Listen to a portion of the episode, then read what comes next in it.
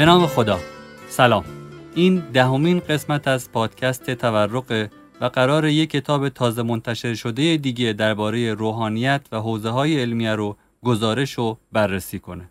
کتاب پل تا جزیره تأملاتی جامعه شناختی در موقعیت پسا انقلابی روحانیت که مهدی سلیمانی نویسندش و نشر آرمان در زمستان 1397 چاپش کرده.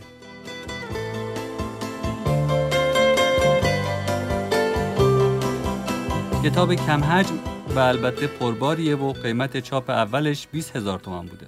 احتمالا اگه برید سایت چارسوق می‌تونید با همین قیمت کتاب رو تهیه کنید. همونطور که می‌دونید پادکست تورق در سایت مباحثات تولید میشه و تلاش می‌کنه تازه ترین کتاب های منتشر شده درباره روحانیت و حوزه های علمیه رو معرفی و بررسی کنه. در حاشیهش ممکنه انتقادهایی هم درباره کتاب مطرح کنیم. ما تلاش می‌کنیم تا حد امکان هیچ کتاب مرتبطی رو کنار نذاریم و کتاب های انتقادی درباره حوزه و روحانیت رو هم معرفی و بررسی کنیم. معرفی کتاب هم فقط با این هدف انجام میشه که مخاطبان احتمالی کتاب ها بتونن قبل از خرید کتاب با محتوای محوری و دغدغه اصلی کتاب آشنا بشن و در نتیجه بتونن بهتر تصمیم بگیرن که آیا کتاب در راستای علایق و دغدغه هاشون هست یا نه.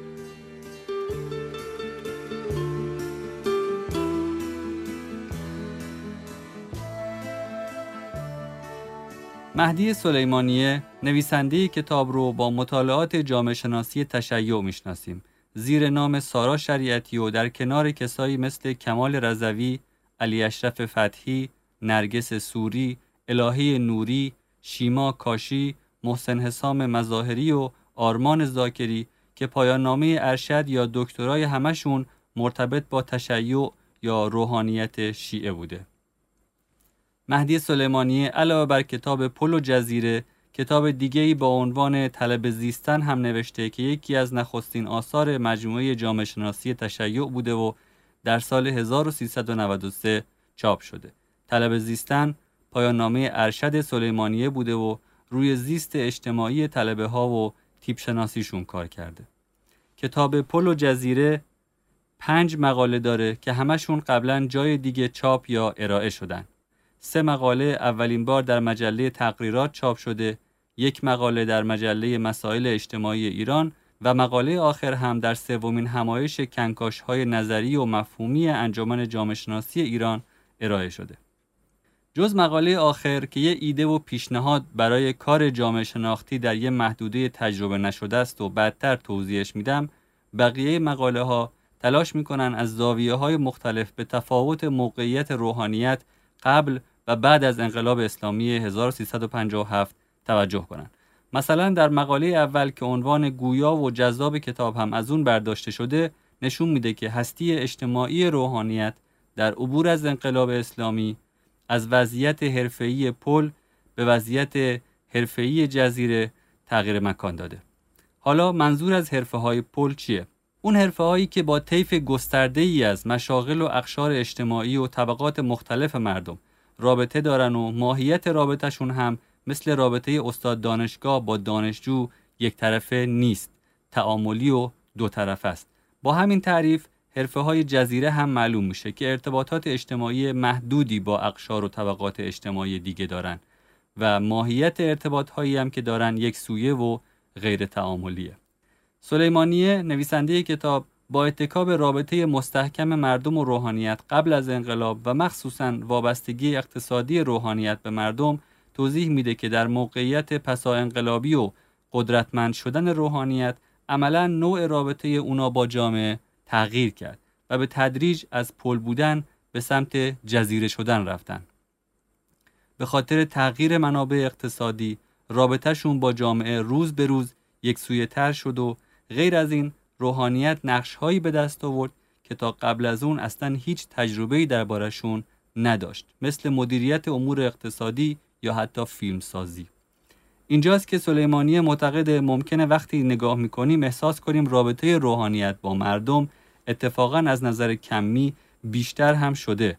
اما چون همراه با نوعی رقیق شدگی بوده باعث نشده مثلا فیلمسازی به واسطه حضور روحانیون رنگ و بوی ویژه پیدا کنه. بنابراین روحانیت خیلی از روابط اجتماعیش رو از دست داده و اون چیزایی هم که به دست آورده عملا ارتباط مستقیمی با هویت طلبگی و حوزوی ندارن. نویسنده در نهایت درباره اینکه آیا واقعا روحانیت از حرفه پل تبدیل به حرفه جزیره شده با ابهام حرف می‌زنه و میگه جواب این سوال فقط برای روحانیون نیست که مهمه بلکه برای جامعه شناس ایرانی هم ارزشمنده.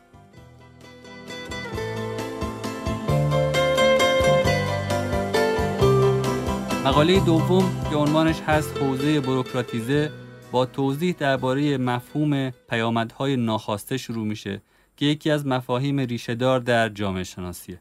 یعنی اینکه جامعه شناس خیلی وقتا باید بگرده و نتایج ناخواسته رخدادها رو کشف کنه مثل کتاب وبر اخلاق پروتستانی و روح سرمایداری که معتقد تولد سرمایداری غربی نتیجه ناخواسته اخلاق پروتستانی بوده. بعد از این نویسنده وارد تاریخچه بروکراتیزاسیون توی حوزه میشه و چهار دوره رو نشون میده که دو دورش قبل از انقلاب بوده. یعنی احیای حوزه علمیه قوم توسط آیت الله حائری یزدی در سال 1301 و دوران زعامت آیت الله بروجردی از 1323 تا 1340 دو دوره هم مربوط به بعد از انقلاب بوده که یکی تشکیل شورای مدیریت حوزه علمی قوم در سال 1360 و یکی دیگه تشکیل شورای عالی حوزه علمی قوم در سال 1370 یه نکته که اینجا نویسنده به خوبی اشاره کرده اینه که درست شتاب و عمق پروژه بروکراتیزاسیون حوزه بعد از انقلاب بوده. اما نباید نادیده گرفت که قبل از انقلاب هم این اتفاق رخ داده و این کار رو نمیشه به اراده و خواست نظام سیاسی تقلیل داد. یعنی اینطور نبوده که ایجاد و گسترش بروکراسی حوزوی فقط متکی به خواست نظام سیاسی بوده. چون سنت 90 ساله این اتفاقات نشون میده که حتی قبل از جمهوری اسلامی هم همچین خواستی وجود داشته و کارهایی هم کرده. این دقت ارزشمند رو می‌تونیم به مقاله اول هم اضافه کنیم و بگیم سیر حرکت روحانیت از حرفه پل به سمت حرفه جزیره در یه روند طولانی و مستمر صورت گرفته حتی اگه بعد از انقلاب تشدید شده باشه.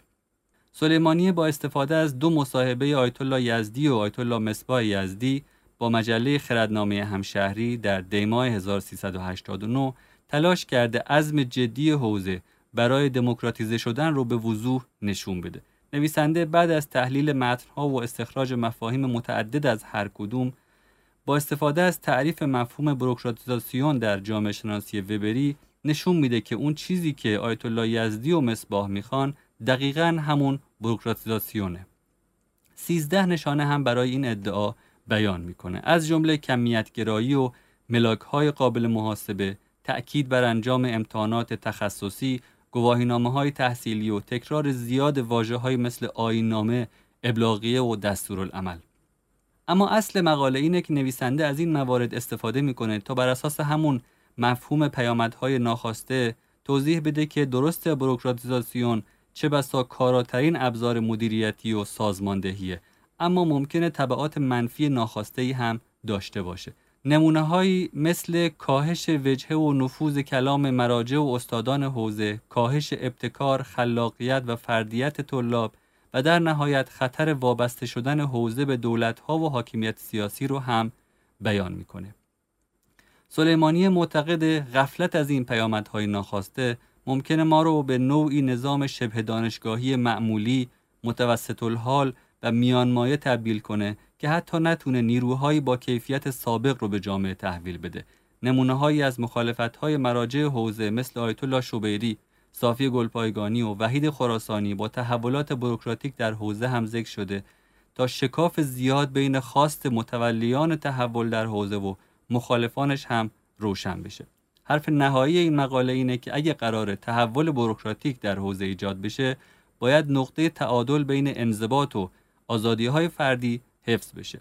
هر تغییری اگه مکانیسم کنترل درونی طلاب رو کنار بذاره یا اونا رو از اقباگرایی و تعمیق آموخته های علمی دور کنه تغییر مطلوب نیست.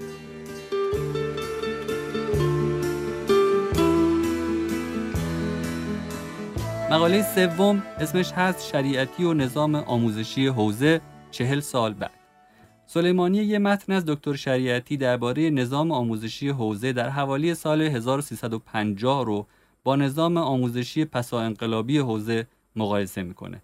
برخلاف اکثر آثار شریعتی که حاصل سخنرانی هاش بوده، این اثری که دربارش حرف می‌زنیم یعنی مکتب تعلیم و تربیت از اول به عنوان یه متن متولد شده که در سال 1350 نوشته شده و سلیمانی معتقد روح این متن ستایشگرانه و با تعابیر ارزشگذارانه مثبت درباره نظام آموزشی حوزه های علمی است و نشون میده شریعتی چه اهمیتی برای این مکتب قائل بوده. سلیمانی بخش های مختلف متن شریعتی رو یکی یکی توضیح میده و در هر بخش تحلیل و نظر خودش رو هم اضافه می‌کنه که اکثر این تحلیل ها ناظر به همون دغدغه اصلی کتاب یعنی مقایسه وضعیت پیشا انقلابی نظام آموزشی حوزه با وضعیت بعد از انقلابه. خلاصه بخش دوم متن شریعتی این میشه که نظام اداری مدارس دینی یا نظام آموزشی مدارس دینی سه ویژگی اصلی داشتن آزادی، تناسب و سادگی سلیمانی در بخش مقایسه این قسمت توضیح میده که تقریبا تمامی مواردی که شریعتی اونها رو وجوه ممیزه مدارس علوم دینی می‌دونسته با بروکراتیزاسیون حوزه دچار چالش شده. نویسنده یه جای دیگه مقاله هم به تناسب توضیح میده که ما با ظهور تیپ بروکرات در بین طلاب مواجهیم. یعنی چی؟ یعنی کسایی با نگاه ابزاری به تحصیل در حوزه واردش میشن. همونطوری که شریعتی در موقعیت پیشا انقلابی معتقد یک کسایی در اسیرترین طبقه اجتماعی. فقط از طریق تحصیلات حوزوی می‌تونن تغییر طبقه بدن و نجات پیدا کنن حالا و در موقعیت پسا انقلابی سلیمانی معتقد با فراهم شدن هرچه بیشتر زمینه برای پل زدن از تحصیلات حوزوی به دایره قدرت و البته در کنارش نیاز ساختاری حکومت برای بکارگیری روزافزون طلاب در موقعیت ها و مناسب رسمی شرط شکوفایی علمی طلاب کمرنگتر و کم اهمیتتر میشه. مقاله پنجم با عنوان خودی و دیگری های حوزه علمیه یکی از مهمترین متن‌های مرتبط با حکومت اسلامی و جمهوری اسلامی ایران رو تحلیل آماری می‌کنه و با اتکا به همین تحلیل ادعا می‌کنه که امام خمینی از ابتدای حرکت اعتراضی هدف گذاری برای ساخت حوزه مطلوب داشته. یعنی مبتنی بر ارزیابی نامطلوبی که امام خمینی از وضعیت حوزه در زمان خودش داشته از همون زمان برای اصلاح حوزه برنامه ریخته بوده. اینطور که سلیمانی نوشته بررسی محتوایی کتاب ولایت فقیه امام خمینی که در طول بهمن 1348 ایراد شده و اولین بار در سال 49 در بیروت چاپ شده به ما نشون میده که دیگری های نامطلوب از نظر رهبر جمهوری اسلامی کیا بودند و برای دستیابی به وضعیت مطلوب باید چیکار کرد. از نظر امام خمینی آخوند غیر سیاسی در نظریه پردازی برای تشکیل حکومت اسلامی کوتاهی می‌کنه در برابر حاکمان مستبد انفعال همراه با تایید داره و به اختلافات شیعه و سنی دامن می‌زنه. با ورود روحانیت به عرصه اجتماعی هم مخالفت می‌کنه. آخوند درباری از نظر امام هم دنیا رو به دین ترجیح میده و مأمور سازمان اطلاعاتی رژیمه. از دیگری های مثل آخوند باقی و آخوند استعمار زده که بگذریم به راهبردها و راهکارهایی می‌رسیم که سلیمانی معتقد امام خمینی برای رسیدن به وضعیت مطلوب ارائه کرده. مثل تغییر برنامه درسی و تبلیغی حوزه ها تزریق اعتماد به نفس به جای ناامیدی به نهاد حوزه اخراج آخوندهای درباری از حوزه و خلع لباس کردنشون توسط طلاب جوان با توسل به زور و تبدیل مناسک دینی صرف به مناسک دینی سیاسی توسط حوزویان و در نهایت تقویت زهد هرچه بیشتر در حوزویان. موارد مهم دیگه هم توی این فهرست هست که برای رعایت اختصار باید بگذاریم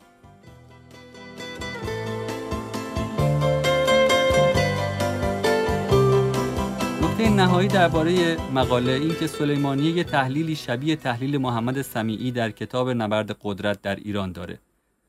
اگه یادتون باشه اونجا توضیح دادیم که سمیعی می‌گفت اگه به جای چهره های دخیل در انقلاب ایران کسای دیگه ای بودن شاید اتفاقات یه جور دیگه میافتاد. اگه به جای امام خمینی شیخ عبدالکریم حائری بود لزوما انقلابی صورت می گرفت سلیمانی هم معتقد متن ولایت فقیه امام خمینی هم خودش زاییده زمینه و نماینده زمانه خودشه. یعنی چی؟ یعنی شاید جز سابقه ضد پهلوی و زمینه اندیشه‌ای و اجتماعی امام خمینی اون چیزی که اثر ولایت فقیه رو تبدیل به یه مانیفست حرکتی کرده تجربه بوده که امام از برخورد نزدیک با حوزه غیر سیاسی حتی ضد سیاسی سرخورده از سیاست و ضد فلسفی نجف به دست آورده. با این حساب شاید بشه گفت حوزه نجف بوده که سرنوشت آینده جامعه ایران و حوزه علمی قم رو رقم زده. آخرین مقاله به سوی جامعه شناسی فتاوا و استفتاعات. این مقاله توضیحات کامل و واضحی درباره مفهوم تقلید، استفتا و رابطه مقلدین با مراجع داره. غیر از اون این ایده محوری و اساسی برای کار جامعه شناسی رو بیان می‌کنه که استفتاعات بخشی از مهمترین مسئله ها و ابهام های مقلدین رو بیان می‌کنن. یعنی مقلدین وقتی از مرجعشون استفتا می‌کنن مشخص میشه درگیر مسئله هستن و بنابراین همین استفتاها به تنهایی می‌تونن مرجع و داده ارزشمند اجتماعی برای کار جامعه شناختی باشن. نکته مهمتر این که این استفتاها خیلی وقتا وجوه نامکشوف بخشی از جامعه شیعی رو در دوره های مختلف نشون میده و میشه با اتکا به اونها ویژگی های نامکشوف رو کشف و بازنمایی کرد. البته که نویسنده به این نکته هم دقت داره که همه استفتاها رو نمیشه یه جور تحلیل کرد چون همونطور که استفتا می‌تونه در جهت رهایی از سردرگمی باشه ممکنه برای اعلام موضع با هدف یارگیری به مسابه ابزار گفتگو یا حتی برای به چالش کشیدن مرجعیت از موضع نهاد قدرت استفاده بشه. همونطوری که توی متن هم اومده همچین مواجهه‌ای با استفتاعات یعنی مطالعه و تحقیق درباره رساله عملیه و متون استفتاعات به عنوان داده اجتماعی می‌تونه مسیر جدیدی در جامعه شناسی تشیع باز کنه. خب این هم از دهمین پادکست تورق که معرفی و بررسی کتاب پل تا جزیره تأملاتی جامعه شناختی در موقعیت پسا انقلابی روحانیت نوشته مهدی سلیمانیه بود. تا تموم نشده. این رو هم بگم که مهدی سلیمانی اسفند 97 از پایان نامه دکترای جامعه شناسیش دفاع کرده. با موضوع نقش زندگی نامه های خودنوشت حوزویان در جامعه شناسی. البته عنوان پایان نامه یه خورده پیچیده تر بود که من تلاش کردم سادش کنم.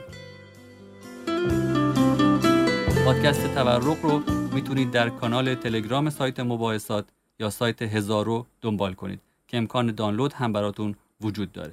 علاوه بر اون از همه اپلیکیشن های پادکست می‌تونید ما رو دنبال کنید. ما تلاش می‌کنیم تازه ترین کتاب های مرتبط با روحانیت و حوزه های علمیه رو با هر روی کرده فکری معرفی و بررسی کنیم و به مخاطبان احتمالی کتاب ها کمک کنیم تا راحتتر و دقیقتر انتخاب کنند. امیدوارم بیشتر و بهتر کتاب بخونید. خدا نگهدار.